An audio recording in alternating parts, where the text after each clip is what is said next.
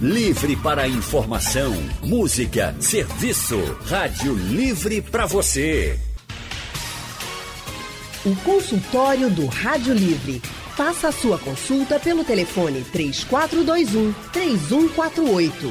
Na internet www.radiojornal.com.br. Sem remédio nem vacina, os especialistas garantem o isolamento social é a arma mais poderosa para combater a pandemia do novo coronavírus. Quando as medidas não atingem o resultado esperado e os números seguem aumentando sem parar, a estratégia muda, fica ainda mais restritivas. Restritiva. É o que temos acompanhado em Pernambuco desde que os primeiros casos da Covid-19 foram confirmados aqui em março. É verdade, viu, Leandro? Nós acompanhamos o endurecimento das regras até que o último decreto trouxe uma série de medidas bem mais rígidas né, para as cinco cidades da região metropolitana. Entramos na segunda semana de quarentena do Recife, em Olinda, Jabotão dos Guararapes, Camaragibe e São Lourenço da Mata. E no nosso consultório do Rádio Livre de hoje, nós vamos falar sobre os resultados que podemos esperar desses últimos dias. A quarentena está dando certo em Pernambuco?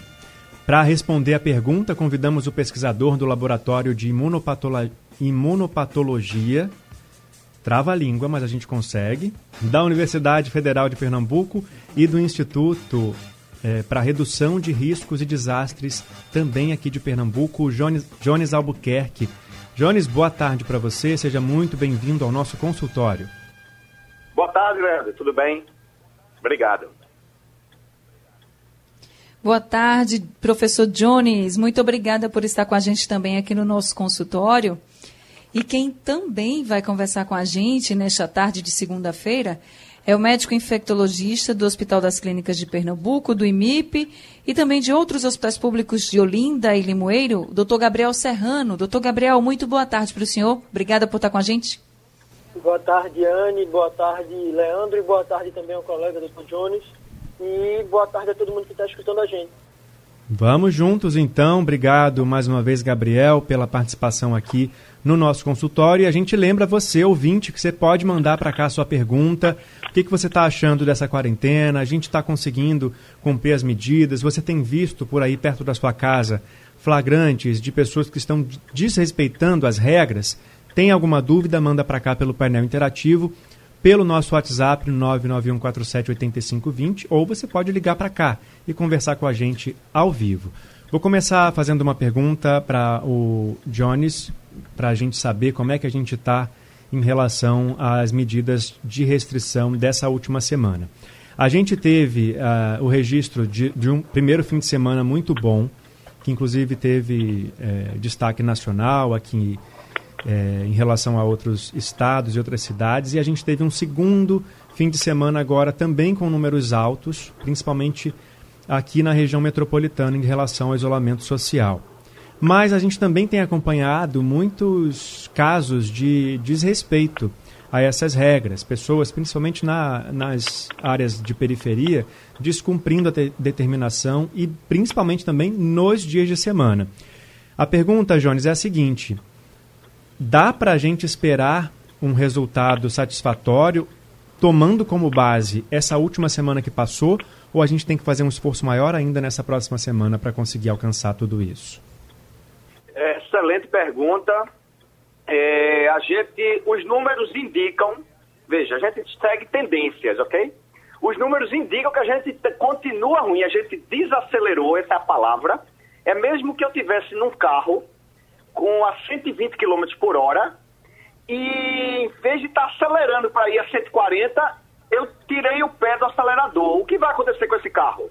Ele continua em alta velocidade, só que com menos vontade de ir para frente. Então, o que parece é que nos números de óbitos, por exemplo, dos últimos 3, 4 dias, foi isso que aconteceu. Ainda é muito cedo para concluir se isso é uma oscilação do dado, como vem ocorrendo normalmente. Hoje eu tive uma conversa com o pessoal da Secretaria de Vigilância e a gente trocando uma ideia sobre isso, o que isso representa, uhum. ou isso é, de fato, um resultado dos bloqueios. Não dá para saber.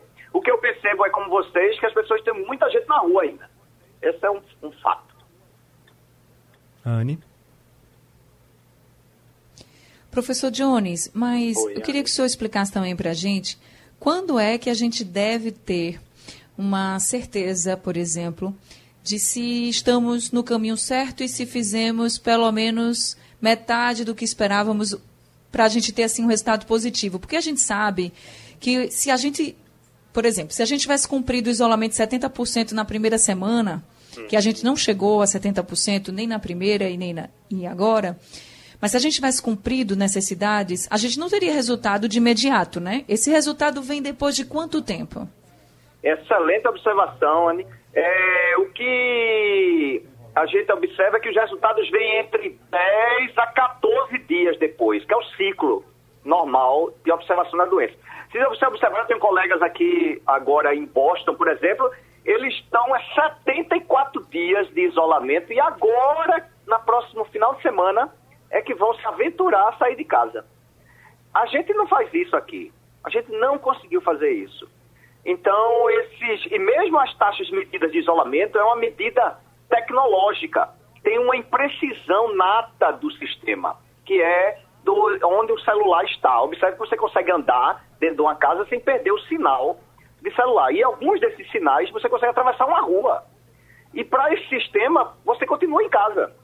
Então, mesmo com os índices de isolamento medidos tecnologicamente bons, né, nessas cifras comemoradas, realmente tem que se observar, mas epidemiologicamente ele, ele, ele é ainda abaixo disso. Então, o que a gente está fazendo hoje, a gente só vai observar Verdade. daqui a duas, três semanas, entende? Uhum. Entendo. E só para as pessoas também ficarem mais ligadas assim nesses percentuais, antes da quarentena, Recife, por exemplo, tinha aí uma, uma porcentagem de isolamento que não chegava a 60%, ficava ali nos 50%. Depois da quarentena, a gente tem alguns dias que o Recife passou de 60% de isolamento. Só que o objetivo é que nessas cinco cidades, pelo menos, a gente atinja 70% de isolamento e até agora a gente não conseguiu. Por isso, inclusive, teve reforço na fiscalização, tanto no tanto para quem está andando pela cidade, mas também para quem está circulando de veículos. Então, a gente tem aí um aumento no número de fiscalizações, de blitz, pode-se dizer assim, para saber se você está cumprindo ou não esse rodízio. E o ideal é que você só saia se for para serviço essencial. Se não for, fique em casa, vamos nos unir. Leandro. Doutor Gabriel, a gente entende desde o começo né, que a orientação é, de se prevenir é a melhor nesse caso, porque não temos remédio, não temos vacina. É, acompanhamos vários decretos que não responderam conforme é, se esperava, né? por isso as regras ficaram mais duras. Agora a gente está vendo aí uma, uma, um comportamento um pouco diferente, com essa fiscalização mais rígida, mas também não adianta só cumprir essas regras, né? Existem outras orientações que não podem ser esquecidas, até dentro de casa mesmo, para que os resultados sejam satisfatórios, certo? Isso, Leandro. A gente precisa lembrar que o esforço é, para controlar os casos de coronavírus, agora os novos casos de infecção, ele envolve uma série de condutas, né? Aquilo que a gente tem na mão. Né? Infelizmente a gente não tem vacina, infelizmente a gente não tem um tratamento que funcione no momento. Então o que, é que a gente tem de palpável? O que, é que a gente conseguiu ver acontecendo em outros países e que mudaram a mortalidade? A gente viu o isolamento horizontal, a gente viu as condutas de higiene quando respeitadas e a gente viu a testagem em massa da população, junto com o uso de máscara naquelas pessoas que saíram de suas casas quando precisou sair.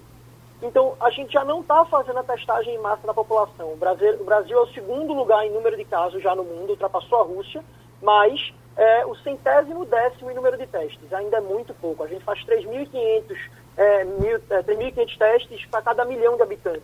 É muito pouco isso. Né? Então, como é que a gente vai saber se a gente está tendo mais caso ou menos caso, né, de acordo com a quantidade de testes que a gente faz, se a gente não sabe onde esse inimigo está, a gente não sabe quantas pessoas estão infectadas. Exato entende? De acordo com o número de pacientes que a gente tem, se a gente for levar em consideração dados de outros países, a gente vai ver que a gente estaria em outra fase quando você vai comparar.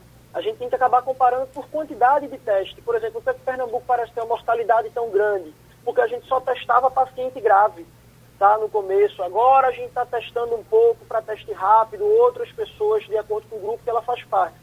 Mas a gente precisa é, testar mais é, os pacientes, né, para a gente conseguir dar o diagnóstico certeiro, para poder a gente fazer melhores condutas públicas de saúde. E em relação aos cuidados de higiene, a gente precisa estar tá ligado naquela questão de manter cuidados em casa e manter os cuidados na rua. Uhum. Agora, em relação à testagem, enquanto esse número ideal não chega, é muito importante que a gente faça o que é possível fazer também, né? Isso, é fundamental. A gente tem cada teste funcionando para ser feito num momento para nos dar uma informação. No geral, a gente tem exame que explica para a gente se tem vírus naquele momento ou não dentro de um paciente, e a gente tem exame para saber se o paciente já está imune ou não ao vírus. Dessa forma, a gente consegue identificar e planejar condutas, porque a gente consegue ver melhor quem está dando positivo, qual é a população, qual é a forma. Ah, não, então a gente vai poder testar agora só quem já teve sintoma. Ah, já está com uma imunoglobulina, que é o anticorpo, então já pode voltar a trabalhar. Até para que a vida possa voltar ao normal, a gente precisa testar mais também. Certo.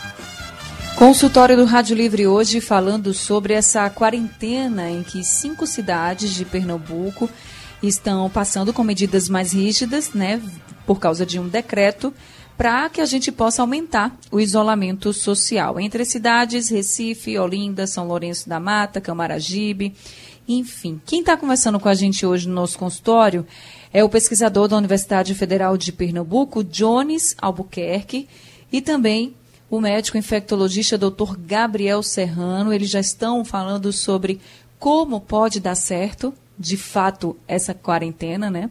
E a expectativa também. A grande pergunta é: será que essa quarentena vai dar certo? Está dando certo? Enfim. A gente vai ter que esperar um pouquinho para saber, porque os resultados mesmo concretos a gente vai ter aí daqui a umas duas semanas. Mas, claro que a gente tem que aumentar ainda mais o isolamento social, isso a gente já sabe, porque nem na meta inicial de 70% de isolamento a gente chegou. Só que agora a gente tem o nosso ouvinte Andrade de Rio Doce na linha e é ele quem vai participar do nosso consultório agora. Andrade, muito boa tarde para você. Boa tarde, querida Anne Barreto. Boa tarde, Leandro Oliveira. Professor Dr. Júnior Albuquerque, doutor Gabriel Serrano, boa tarde para os senhores também. É, ontem eu tive uma experiência muito difícil. Aniversário do meu neto de 4 anos, que está comigo há quase 60 dias. Foi difícil explicar para ele que não poderia haver o aniversário dele, não poderia haver contatos, enfim. O pai dele manteve distância, está com casos de doença na família, a mãe também. É, mas o que eu quero dizer é o seguinte, gente, ficar em casa realmente é a solução. Precisamos permanecer em casa. Aqui na quinta etapa tem muita gente andando sem máscara, andando com crianças sem máscara. Parece que o pessoal não leva a sério o que está acontecendo. Ou acha que não vai acontecer com eles entendeu? Mas tem que se tomar todo cuidado. Pergunta, escutei vocês dizendo que 70% é o ideal de pessoas em casa. E qual seria o ideal, o índice ideal de casos ou óbitos para que essa coisa realmente tomasse a dimensão de desaparecer? Obrigado. É, Obrigada também, Ivan Andrade. Quem gostaria de responder? Eu posso. Eu posso. É, como o Gabriel falou muito bem aí, a gente não tem paliativo. Então, o número esperado para que a gente esteja numa situação segura é o número mundial, que são duas semanas sem acréscimo no número de infectados, sem acréscimo no número de óbitos, ou seja, os números caindo por duas semanas seguidas. Aí sim a gente começa a ter um indício de volta. Professor, então gente, só para a gente entender melhor ainda a sua explicação, a gente teve os últimos três dias de registros em queda, ao contrário Isso. da semana passada. Se a gente continuar assim por 14 dias, Isso. aí se pode começar a pensar num retorno das atividades. Exatamente. Certo, então. Doutor Gabriel, quer acrescentar alguma coisa? Queria, é importantíssimo, o que ele disse está corretíssimo, tá? Assim, a gente precisa ter essa queda e a necessidade disso passa justamente pelo fato da gente saber que existe uma estabilidade nessa redução. Porque se a gente tem, por exemplo, três dias caindo, mas subir um dia, a gente tem que contar do zero do novo. Não começa isso. a contar mais 11 dias, não. É importante a gente deixar isso claro também. Porque a gente precisa ter a estabilidade de que a queda está se mantendo. Por exemplo, os Estados Unidos, eles chegaram num ponto e eles mantiveram aquele ponto. Eles não tiveram redução, que a gente chama de platô. Ele ficou mantendo aquele nível durante três semanas, coisa que normalmente não acontecia é, eles começaram a ter na quarta semana uma redução depois que eles chegaram no pico. O que a gente precisa para a gente fazer essa quarentena agora, e a gente, querer, a gente quer todo mundo né, aderindo a isso, é justamente para que o Brasil não chegue a um número, digamos, tenha uma pequena queda ali e depois se mantenha naquele mesmo número, não consiga descer mais. Não, a gente precisa manter 14 dias de queda, né, para a gente manter essa redução, porque senão não vai adiantar muita coisa. Isso Perfeito, fica Gabriel, claro para a gente que para todo mundo também. Não, desculpa a mim, professor. É o meu delay aqui. Hoje a Anne está com um delay maior do que o normal por causa da conexão. É maior do que o normal, exatamente. Aí, às vezes parece que ela interrompe mas... a gente, mas não é não, tá, gente? Bichinho de mim, me perdoe. mas enfim, eu queria complementar o doutor Gabriel e e até para saber se a gente está indo no raciocínio certo, é que quando o doutor Gabriel fala que a gente precisa ter esse maior tempo de estabilidade de casos, por exemplo, é para fazer com que a gente também não relaxe. Porque se a gente pensar, começou a cair, por exemplo, a gente já está tendo uma, uma queda nos números. Começou a cair, tá ótimo, então vamos. A gente já pode ir ali, né? A gente já pode sair um pouquinho, a gente já pode ver o parente a gente já pode fazer algumas coisinhas, nem que sejam pequenas, pouco tempo. Todo mundo pode pensar assim: ah, mas é rapidinho, que mal vai ter, né? Ele estava em isolamento também, então eu vou lá na casa dele visitar, enfim. Mas não é assim, né, doutor Gabriel? A gente precisa ainda se manter bem firmes no isolamento e nas medidas de higiene. Isso, essa redução ela tem que funcionar como uma motivação, na verdade, dizer, eita, tá dando certo, vamos manter agora, porque se a gente deixar de manter o isolamento, a gente vai começar a ter que contar do zero toda vez. E aí a gente não vai conseguir ter essa redução que a gente precisa. A gente precisa entender que se a gente está mantendo o isolamento e está indo bem, a gente não pode mexer nesse time que está ganhando, porque agora, no momento, é a única conduta que a gente tem na mão como dependendo da gente. Né? Remédio, vacina, depende dos outros. Isolamento não, depende de nós. Doutor Gabriel, o senhor falou sobre a testagem, que é muito importante também que a gente aumente e a gente em nível de Brasil todo, para que a gente possa ir retomando aos poucos a nossa rotina normal. É o que todo mundo quer, mesmo que seja uma rotina que volte com algumas mudanças. Talvez a gente não volte igual mesmo, como a gente estava antes. A gente vai voltar com algumas mudanças, mas que a gente volte a ter algumas ações. E aí teve uma entrevista do ex-ministro da Saúde, o Nelson Tachi, que ele disse que defendia o isolamento seletivo. Mas ele disse que para isso também tem que ter muitos testes. Eu queria que o senhor falasse um pouquinho sobre isso, porque se falou muito de isolamento vertical, horizontal. Ele disse que defendia o isolamento seletivo também para que pudesse, pudéssemos voltar à nossa rotina. Eu queria que o senhor explicasse para os nossos ouvintes. É, no isolamento seletivo, né, esse isolamento vertical, você não faz ele igual para todo mundo. Você pega os grupos de risco e você isola apenas esses grupos. Isso não funcionaria num país feito nosso. É, inclusive, a gente viu países melhor estruturados socialmente e financeiramente que tentaram fazer isso e não deu certo. A gente vê Suécia, a gente vê Estados Unidos, a gente vê no Japão. Ou seja, tentaram isolar só as pessoas do grupo de risco. Por que, que isso não deu certo? porque você vai ter pessoas que não são do grupo de risco interagindo com pessoas que são. Isso você vai ter em vários países.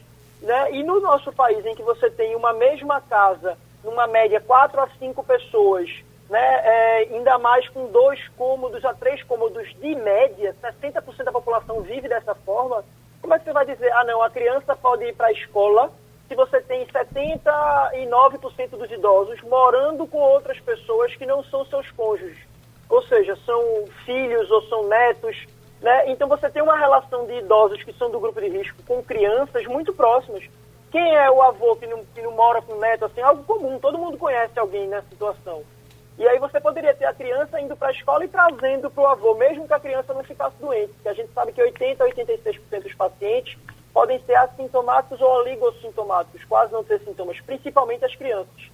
É por isso que se faz importante, é, muito fundamental a gente testar a maioria das pessoas, porque nem todo mundo que vai ter o vírus, né, vai ter sintoma. Então, se a gente testar muito, né, a gente vai conseguir saber quem se infectou mesmo sem ter tido nada. Uhum. E eu conheço vários casos, inclusive de outros colegas médicos, e ele provavelmente foi quem levou para casa, as pessoas em casa tiveram alguma coisa e ele não teve. Entende? A gente começa a saber que o teste é uma informação muito válida. E a gente vai conseguir escolher melhor a hora de fazer as coisas se a gente tiver mais pessoas testadas. Que a gente vai conseguir confirmar. E aí a gente vai voltando àquela realidade como você falou. E eu espero muito, na verdade, que a gente não volte como antes. Porque a gente precisa mudar a forma que a gente estava vivendo. Não só em relação a isolamento ou não, em relação a respeito à natureza e tudo mais, porque isso aconteceu pelo desrespeito do ser humano à natureza. Gabriel, você acha que essa testagem em massa, vamos dizer assim, no maior número de pessoas possível, ela tem que acontecer com uma periodicidade maior? Tem, a gente tem que testar muito mais. Né? A gente precisa saber quem tem e quem não tem e onde estão esses grupos né? Porque a gente consegue fazer melhores condutas públicas, a gente consegue dividir em áreas, a gente consegue dividir em grupos. A gente, quando vai testar, a gente tem principalmente o SWAB, que eu falei que é aquele exame que você bota um contonete no nariz ou na boca é, e você vê se a pessoa está com pedaços de vírus naquele momento.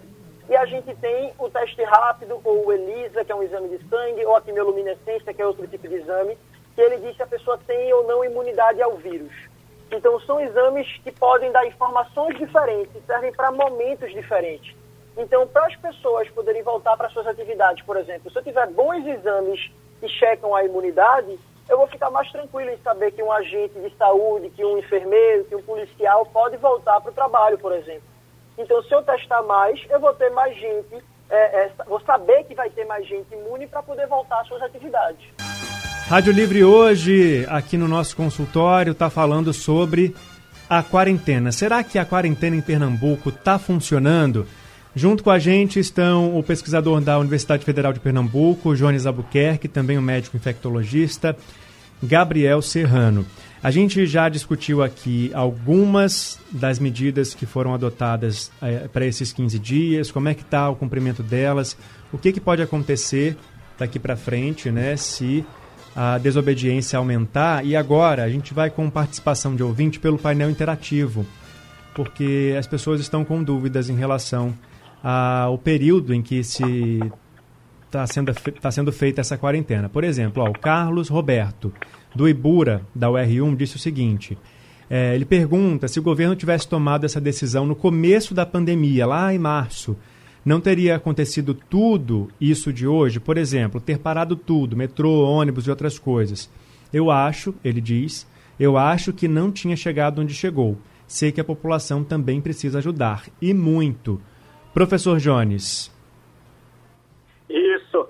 É, quem ouve pensa que a gente combinou, eu e o Gabriel, de falar. Eu nem conheço o Gabriel pessoalmente, é para você ter uma ideia. A sintonia. É, e é, ele, em parte, ele tem razão, mas observe que o pico, o pico, quando começou a pandemia aqui no estado, no comecinho de março, a gente, na, eu, e os primeiros dados eram do, da primeira semana, segunda, observe que dia 15 de março a gente parou a universidade e as escolas. A esperança era que isso tivesse locado, essa é palavra ou tradução, tivesse bloqueado o espalhamento do vírus segurou sim, a curva baixa bastante nas primeiras semanas depois disso, mas a indisciplina, como o ouvinte falou muito bem, a indisciplina nossa não permitiu a gente segurar. A gente não aprendeu o que é isolamento, o que é distanciamento social. A gente tem uma, nos países lá fora, eles têm um curso chamado espaço pessoal. A pessoa aprende o que é seu espaço pessoal, que é um metro assim em torno de você. Aqui a gente não tem essa noção a gente esbarra um no outro, a gente, no supermercado, a gente esbarra muito nas pessoas, é, fila, a gente fica muito próximo das pessoas, a gente é assim. E isso é uma, uma variável completamente inversa ao que o vírus prega que a gente faça para combater ele, que é se separar. Outro dia eu estava dando uma entrevista falando o seguinte, é como se a gente, sabe um bambolê, para quem está ouvindo, um bambolê, que é um, um artefato popular aqui nosso, é como se a gente tivesse um bambolê de raio 2 metros, ou seja, 2 metros para cada lado. Se a gente conseguir, bota um bambu, veste um bambolê desse, de 2 metros de raio, ou seja, 2 metros para onde você olha, tem 2 metros, essa é a distância que a gente deveria sair na rua. Com um bambolê desse, quantas pessoas cabem no ônibus? Essa é a pergunta. É verdade. Nem dava, Um não, não daria nem para sentar um do lado do outro, né? Isso, com um bambolê desse, você consegue andar do supermercado? Não consegue. Você não consegue nem sair nas- na- em casa. Então, isolamento, o distanciamento social é esse, manter um bambolê de distância. Quem consegue isso hoje? O pessoal que vive na zona rural consegue, o pessoal que vive em sítios, em granjas, consegue. Mas na vida urbana, moderna, não consegue. Por isso, a única solução hoje, médica, científica, e como o Gabriel enfatizou aí muito bem, é ficar em casa, é garantir o seu bambolê e o bambolê do seu colega. Agora, só para a gente deixar bem claro, então, é o, o raciocínio inverso do que o Carlos Roberto está pensando aqui.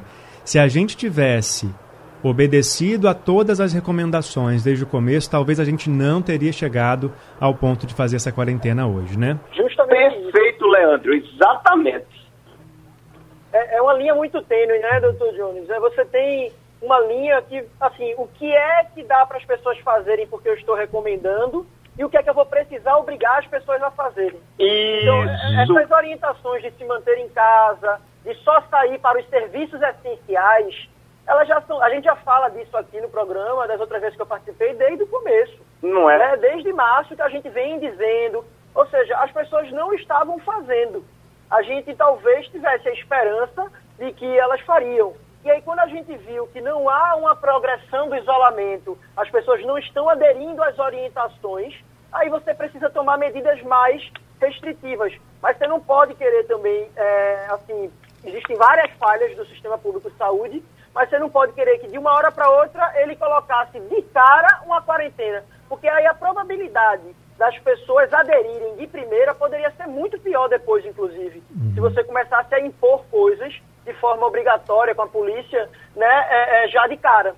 Então foi assim tudo muito bem calculado quando a gente viu que não dava mais. Agora, algumas medidas deveriam talvez ter sido tomadas antes, como a testagem, que a gente falou, ter mais, mais leitos. Né? O Estado já deveria ter isso, independente de pandemia ou não, né? esses leitos a mais. A gente já tem uma fila para alguns procedimentos há muito tempo. Então, a gente sofre por alguns problemas crônicos que se pioram, assim, eles, a gente vê eles piorando nesse momento. Né? Anne, Exatamente. Bem, gente, para participar com a gente do nosso consultório, Jonas, de Bairro Novo Olinda, está no telefone com a gente. Jonas, muito boa tarde para você. Boa tarde, garota. E boa tarde, garoto, te ajudo você aí. boa tarde. Ô, ô, para, ô, Adorei o garota, viu? Eu também tô é feliz. eu- tá bom. Eu e minha senhora já estamos em quarentena aqui, por brincadeira. 58 dias, não é brincadeira. 58 dias. Estou aqui, peraí, e eu sei pelos estudos, eu já estou com 84, já está com 76. Então eu sei que o isolamento é o ideal para tudo isso. Eu esqueci de dar uma boa tarde a Johnny. Boa tarde, Johnny. Boa tarde. Eu gostei do exemplo que você deu, o negócio do carro a 120, viu? Eu, eu também, nas minhas palestras, eu só dava uma palestra e, e dava, sempre dava um exemplo. Aí era quando o pessoal tirava a conclusão do que eu queria dizer. Boa tarde, doutor Gabriel Serrano. Boa tarde, meu amigo. Duas perguntas para o senhor. Veja bem, o cara está no isolamento, porque ele passou 50 dias. Aí ele vai para um local, por exemplo, para um baile funk. Está todo mundo com, com coronavírus. Ele estava em 50 dias. Eu ouço pessoas, ele está 50 de isolamento. Ele fica infectado? Fica. Veja bem, a chance dele se infectar é muito grande. Se você está num ambiente fechado, várias pessoas, todo mundo está infectado, a chance é muito grande. Até, até eu queria só dar uma contribuição também que eu li na internet, um comentário que eu achei muito apropriado para explicar como é que pode ser o contágio do coronavírus. A gente no carnaval está acostumado a usar o glitter, né? Você está se arrumando na sua casa com um grupo de amigos. Chega uma pessoa com glitter, quantas pessoas vão ter glitter no final? Às vezes sem as pessoas se, se encostarem, né? Então, É, é, é, depois ele usou. você ainda encontra encontra glitter em alguns lugares, né? Então, às vezes um tempão depois. Então, é, o vírus a gente não enxerga, né? Aí é muito mais difícil. Mas é a analogia tá, tá valendo? Tá, valendo um bocado. E é pior porque as pessoas estão propositalmente jogando glitter uma na outra. Uhum. Porque a, a proporção do que eles podem se espalhar, do que o vírus pode tomar no ambiente é muito maior. Principalmente em lugares fechados. É por isso que quando a gente diz, por exemplo, ah, não, é melhor ficar em casa para não ir para a rua para caminhar, por exemplo. Ah, mas eu vou fazer caminhada às seis da manhã sozinho, não tem muita gente, o lugar é aberto. Mas você não aparece, de repente, na jaqueira, por exemplo. Você sai de casa, você pega o corredor, você anda por áreas comuns. Isso. Imagina se todo mundo que gosta de caminhar na rua fizer a mesma coisa. Você vai ter muita gente saindo do seu prédio no momento que a gente não deveria ter ninguém saindo. Então, quando a gente fala, e, e também não adianta dizer, ah, não, mas eu corro porque é para minha imunidade, para exercício físico. Não vai ser, se você faz exercício a vida inteira, não vai ser por causa de dois, três meses em casa que sua imunidade vai cair por tudo, e nem vai ser agora, de repente, fazendo exercício há 15 dias que sua imunidade vai melhorar drasticamente. Então, a gente precisa, nesse momento, sair por motivo de saúde, se for para salvar a vida de uma outra pessoa, para se alimentar ou por uma questão de segurança. Tirando isso, cara, Anne? Professor Jones, agora eu tenho uma pergunta para o senhor, eu queria sua opinião. A gente falou aqui que os nossos índices de isolamento passam dos 60%, mesmo assim nós não estamos no ideal e estamos ainda mais apertando o cerco, né? A gente tem uma fiscalização ainda maior.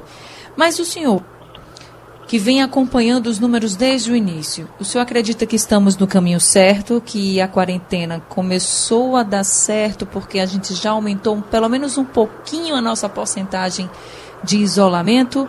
Ou ainda estamos muito longe para dizermos assim que já começou a dar certo? É bem sofisticada essa pergunta, Anne temos um, um, eu, não, eu não consigo afirmar se a gente deu certo ou não, ainda, agora. O que eu observo é que a gente está num caminho. Eu já observo filas de, em ônibus, as pessoas mais, mais distantes umas das outras. A gente tem, como o Gabriel falou, a gente vai ter que mudar a cultura nossa de vida. Eu, eu já trabalho em várias epidemias aqui, é, mundo afora. É, é, o ano passado eu tive na África numa epidemia de cólera, que é diferente, por 40 dias lá em missão. E, e eu, essa epidemia, qual a diferença dela? Como você falou aí do glitter, como o, o Leandro falou do glitter, ela é invisível, ela espalha rápido e ela tem um agravante, que é o seguinte: quem fica doente sério vai lá para as mãos do meu colega Gabriel. Ela não consegue curar em casa.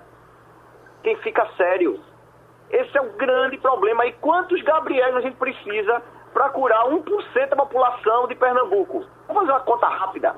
A gente tem 10 milhões de pessoas. Quanto seria 1% da população de Pernambuco? 10%, 1 milhão. 1%, 100 mil pessoas. A gente tem 100 mil Gabriéis disponíveis hoje? Não. Esse é o grande problema. E aí satura qualquer sistema de saúde do mundo. Nova York tinha, eu vou dizer tinha, porque depois disso, um dos melhores sistemas de saúde do mundo. O Monte Sinai, Gabriel é médico e sabe disso, é referência mundial. Foi a colapso. Foi a colapso. Por quê? Porque a, densidade, a quantidade de pessoas simultâneas é muita. É isso que a, que a gente tem que aprender. E vem mais vírus como esses, viu? A gente brinca aqui no laboratório de imunopatologia que esse é um vírus de estagiário. Meu Deus. O vírus professor emérito, com doutorado feito a gente aqui, vai vir ainda. Esse é o estagiário, o menino inexperiente. É esse Covid. Então a gente tem que aprender muito também com ele agora para poder encarar o que vem pela Isso frente é, ainda. E, e só para a gente já caminhando para o nosso encerramento, infelizmente nosso tempo está acabando.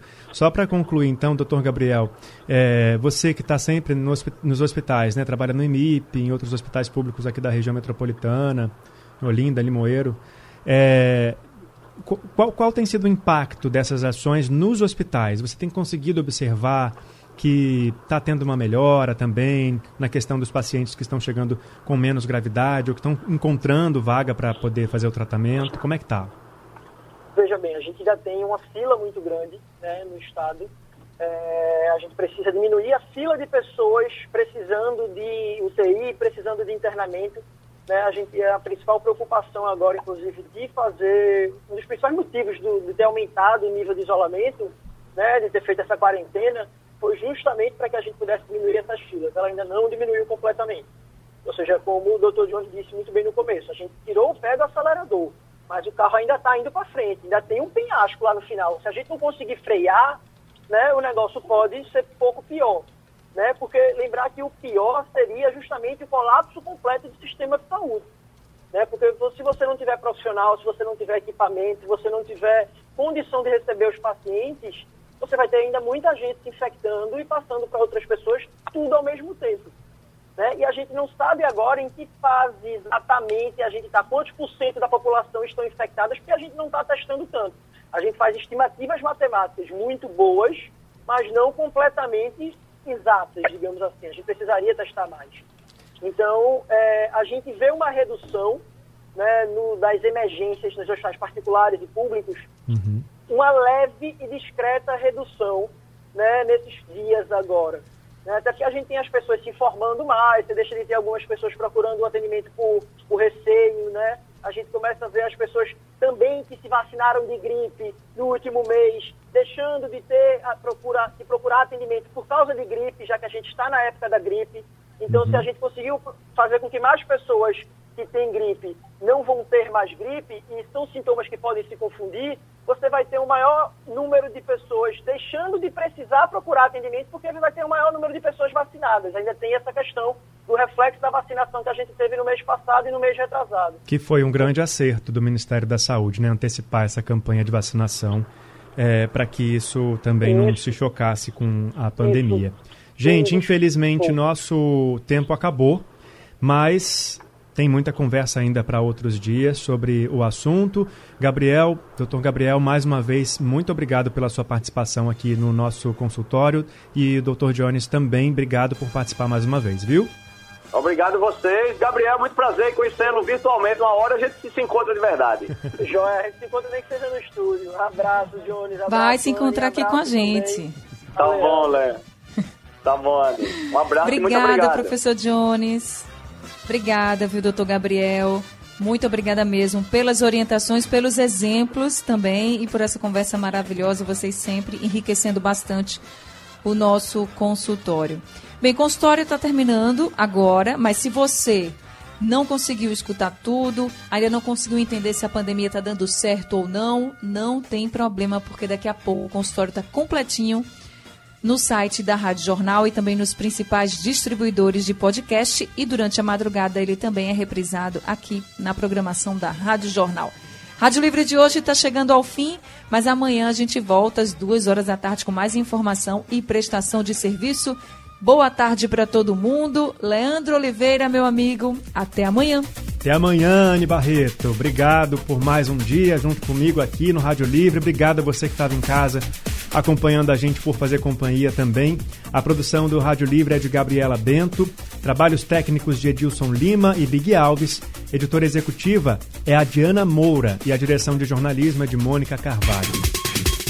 Sugestão ou comentário sobre o programa que você acaba de ouvir, envie para o e-mail ouvinte@radiojornal.com.br ou para o endereço Rua do Lima 250, Santo Amaro, Recife, Pernambuco.